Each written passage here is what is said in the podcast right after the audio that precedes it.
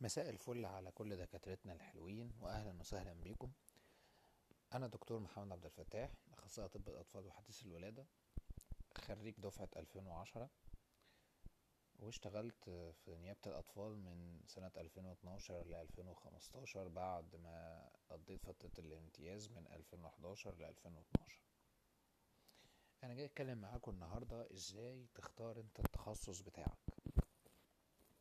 ناس كتير كانت سألتني إزاي نختار وأنت اخترت أطفال ليه وإيه اللي خلاك تختار أطفال من غير كل التخصصات التانية بالرغم من إنك ممكن تختار أي حاجة تانية. فإن شاء الله في البودكاست ده إحنا هنتكلم إزاي تختار أنت التخصص وإيه هي النقط اللي تختار من خلالها تخصصاتك أو التخصص اللي أنت هتشتغل بيه بعد كده. أول حاجة لازم تحدد لنفسك مجموعة حاجات أو بنسميها مجموعة معطيات على أساسها تقدر تحدد أنت هتختار تخصص عامل إزاي. المعطيات دي بتتمثل في ست أسئلة لازم تسألهم لنفسك علشان تعرف تجاوب على ال... كل سؤال من خلاله تقدر تحدد تخصصك.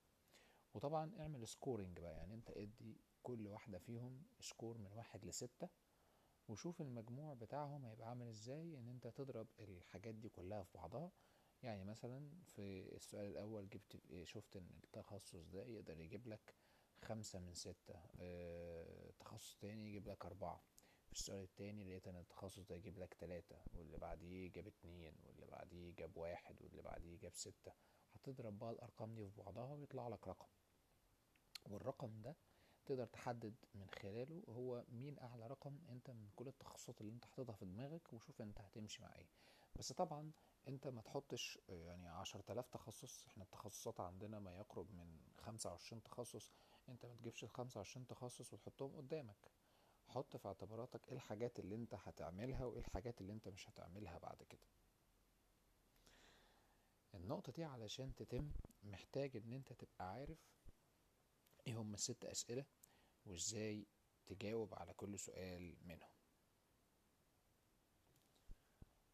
أول سؤال عندك هو ال lifestyle وال lifestyle ده يهم دكاترة كتير جدا جدا جدا تحديدا البنات. لأن أنت عندك ال lifestyle ده هو كل حاجة تقريبا في النيابة. يعني هو النيابة هتختلف من نيابة لنيابة عن طريق ال lifestyle بتاعها.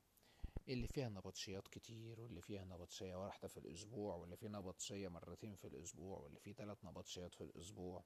واللي نبطشيته أنت بتكمل فيها 12 ساعة بعد النبطشية علشان تشوف الدنيا تمشي إزاي وتسليم الحالات والكلام ده كله. واللي نبطشيته بمجرد ما بتنتهي خلاص بتنتهي كل حاجة. واللي أصلا نبطشيته بتبقى فيها تعب جامد والنبطشية اللي متبقاش فيها تعب جامد.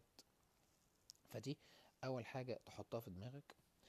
تاني حاجة جزء من ضمن الأجزاء بتاعت ال lifestyle هي الموضوع بتاع تحضير الدروس وتحضير الامتحانات أو ما يتعلق بإن المادة دي يكون فيها جزء تعليمي كمان.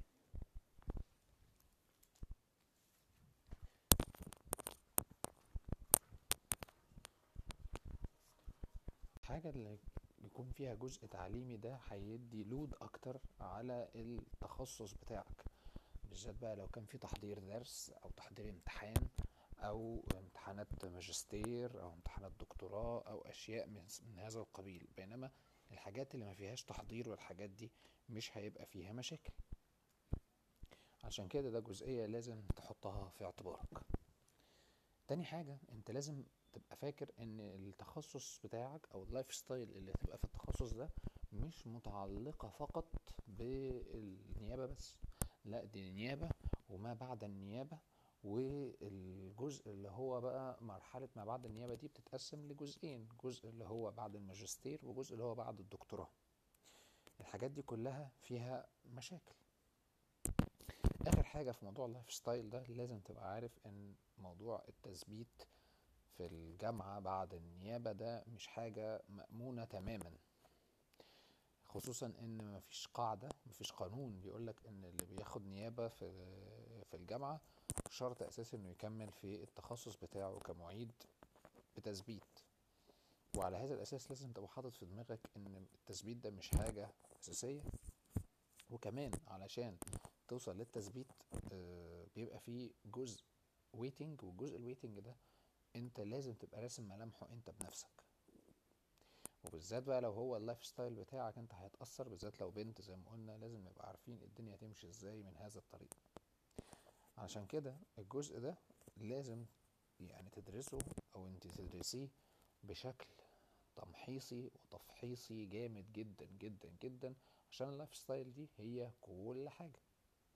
فبالنسبة للولاد كده كده مش هتفرق يعني اللهم إلا اللي عنده جيش أو أي حاجة تع- تعارض مع ال pathway بتاع النيابة. بينما البنات بقى المخطوبة وهتتجوز أو المتجوزة وبتفكر في خلفة أو الحامل وقت ما تستلم النيابة الحاجات دي كلها وظروف النيابة مع الحمل والكلام ده لو هي مش مثلا مش هتقدر إنها تأجل التفكير في الخلفة في الكام سنة الأولانيين بتوع النيابة. فأنت لازم تبقى عارف ده.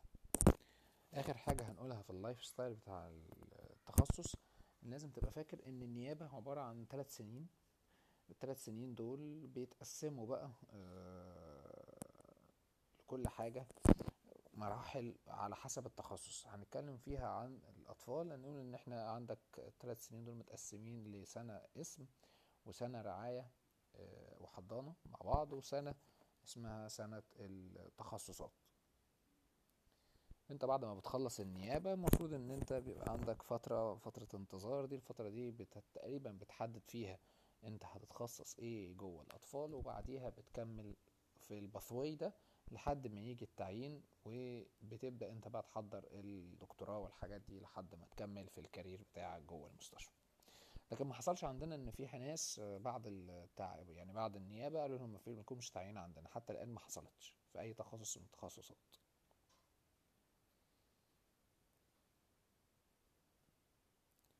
تاني نقطة بتفكر فيها وانت بتختار النيابة بتاعتك هي التخصص ده. عامل إيه جوه البلد؟ هل هو تخصص ميت ولا تخصص فيه أمل؟ بمعنى إيه؟ بمعنى ان التخصص ده مثلا يعني اللي هو مثلا عايز ياخد بطن عامة. بطن عامة بمرور الوقت بالسنين الجاية طبعا هو مش هنقول الكلام ده في مصر قوي ولكن بمرور الوقت والزمن هتلاقي إن ال family medicine هو اللي هيحل محل ال internal medicine ال general كله دلوقتي بقى بيدور على ال subspecialty جوه ال internal medicine لكن في مصر لسه ناس كتير بتشتغل الشغلانة دي بس هتقابل إن البطنة العامة كل من هو general practitioner ممكن يشتغل بطنة عامة عادي جدا جدا جدا.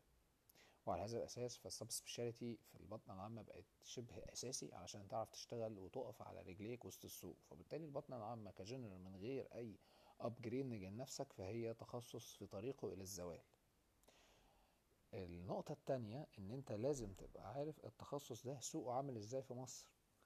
يعني مثلا الجراحات بالذات اللي هي الجراحات الدقيقة قوي سوقها ماشي في مصر بس بالتعامل مع hierarchy معين عن طريق staff مميزة و staff معينة. ما ينفعش انت تشتغل لوحدك من وانت صغير.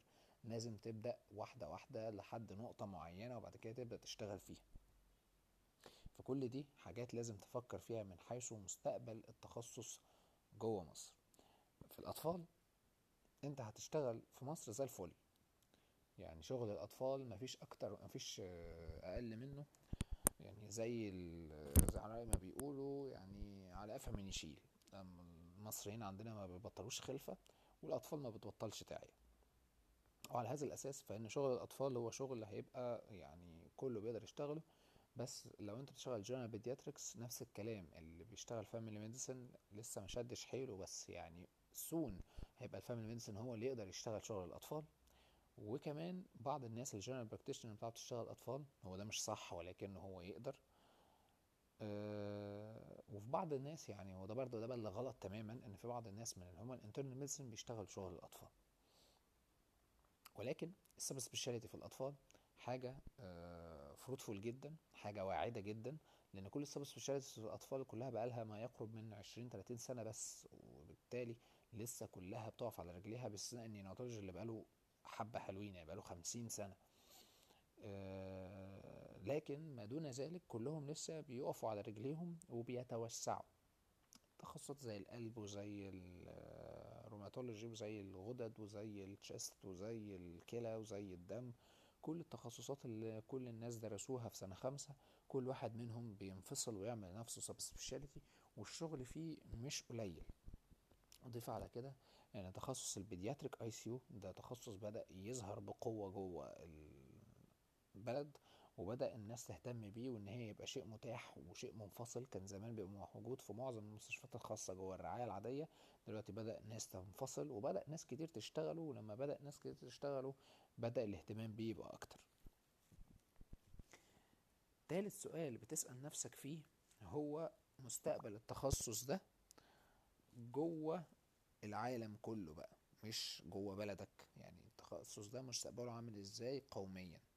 فالتخصص مثلا تخصص الأطفال هناخده كمثال. التخصص ده منتشر عالميا جدا. مفيش دولة ما فيهاش تخصص أطفال وكل ال subspecialties بلا استثناء فيها فرص للشغل في التخصصات بتاعت الأطفال. ودي حاجة من مخلية الأطفال لسه واقفة على رجليها. طب إيه هي الفرص دي؟ انت عندك كذا سكة. ممكن تعمل ام ار سي بي إتش ممكن تعمل medical training initiative اللي هي ال MTI ممكن تعمل دبلومة في child health اللي هي ال DCH ودول تبع ال United Kingdom ممكن تعمل USML وتعمل matching وال matching في الأطفال مش صعب لأن أهل البلد بيشتغلوا أغلبهم في الجراحة.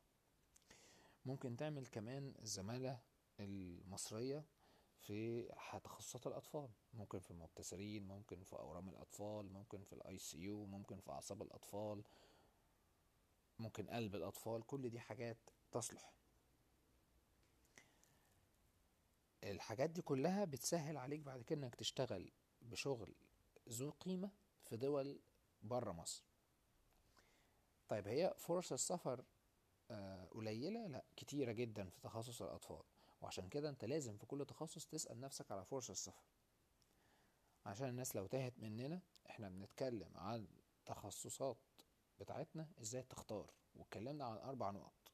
أول نقطة كانت ال lifestyle تاني نقطة كانت مستقبل التخصص جوه البلد وبره البلد وفرصتك في السفر. ثلاث نقط دول مع بعض. النقطة رقم خمسة. هي المذاكرة بتاعت التخصص. مذاكرة التخصص دي سهلة ولا صعبة؟ يعني مثلا في ناس كتير بتستصعب مذاكرة ال anesthesia وال radiology علشان في واحد فيه physics الاتنين فيهم physics وحاجات فيها بره الطب أصلا ومثلا تخصص زي الرمد البصريات دي فيها جزء برضه فيزياء وجزء تقيل على بعض الناس. ففي ناس بتفكر في الموضوع ده من الناحية دي. بالنسبة إحنا مثلا للأطفال المذاكرة بتاعتها هي أسهل ما فيها من أكبر مميزات الأطفال الحلوة إن أنت مذاكرتها مش صعبة وإنك اللي أنت هتذاكره بنسبة تسعين في المية أنت شفته. اللهم الا في كام مرض كده زي ال neurology وال inborn error of metabolism ممكن تبقى قريت الحاجة وال genetics كمان ممكن تبقى قريت الحاجة لكن أنت عمرك ما شفتها أو لو شفتها مرة في حياتك أو ممكن تكون شفتها وما شخصتهاش. لكن فيما عدا ذلك تخصص الأطفال مذاكرته مفيش أسهل منها بسبب إن كل اللي أنت بتقراه وارد جدا بنسبة تسعين في المية إن أنت تكون شفته. آخر سؤال بقى وإحنا أجلناه للآخر لأن هو مش مهم للبنات ولكنه مهم جدا جدا جدا جدا للولاد. الجزء الاقتصادي لازم تسأل نفسك التخصص ده هيجيب فلوس ولا هتفضل حاطط إيدك على خدك ومستني إن حد تشيل shift هنا ولا تشيل drop في مكان ده ولا كده؟ تخصصات الجراحة انت متقدرش تشتغل لوحدك وتشتغل بإيدك إلا بعد ما توصل لل level معين وغالبا ال level ده هو level ال MD ده وانت في الجامعة لكن بره الجامعة انت بقى وذكائك. النقطة التانية ان إحنا في تخصصات البطنة انت ممكن تشتغل من أول ما تقول يا, يا شغل. وعلى هذا الأساس الأطفال بصفة التخصص من تخصصات البطنة هتجيب لك فلوس آه هتجيب لك فلوس. بس طبعا محتاجة شوية ذكاء اجتماعي وتعامل بشكل مختلف عن الشكل النمطي. لو انت معكش سب سبيشاليتي لو انت معاك subspecialty الناس هتجيلك كده كده لأن زي ما قلنا دكاترة ال subspecialty دكاترة مش قليلين مش كتير أنا آسف. وعلى هذا الأساس كل تخصص هتلاقي فيه مثلا من خمسين لمية دكتور. بينما دكاترة الأطفال إن- في الجنرال هتلاقيهم ما يقرب من ألف مثلا ولا ألفين دكتور. اللي هم بيشتغلوا pediatrics ودول ممكن تلاقيهم في محافظة واحدة. لأن زي ما قلنا في الأول شغل الأطفال مش صعب. بس هو محتاج حنكة واحترافية وذكاء في التعامل. الأطفال زي ما قلنا شغلتها الشغلة فيها لطيفة وظريفة و مش هتبقى بالنسبة لك لود كبير قوي. إن شاء الله هنتكلم بقى في ريكورد تاني عن النيابة نفسها. يعني هنا قلنا إزاي تختار التخصص وضربنا مثال أنا اخترت تخصص الأطفال بناء على إيه؟ الستة factors دول أنا كنت بجاوبهم وكانت بتطلع لي الأجوبة. أنا عن نفسي كنت حيران ما بين إن أنا آخد ICU أو آخد أطفال أو آخد tropical ال- بالحساب كده لقيت إن الأطفال هي اللي مسيطرة وهي اللي واخدة أرقام أعلى. وعلى هذا الأساس اخترت الأطفال. وبدأ وكملت حياتي في النيابة بقى وخلصت نيابة ودخلت على مدرس مساعد وخدت شوية حاجات في الكواليتي وحاجات كده يعني. إن شاء الله هنتكلم في آه، بودكاست تاني عن بقى النيابة نفسها وحياة النايب نفسها من to Z. خليكم معانا وإن شاء الله آه، نتابع سوا في التخصص بتاع الأطفال وإن شاء الله يكون البودكاست دي مفيدة ليكم وممتعة إن شاء الله.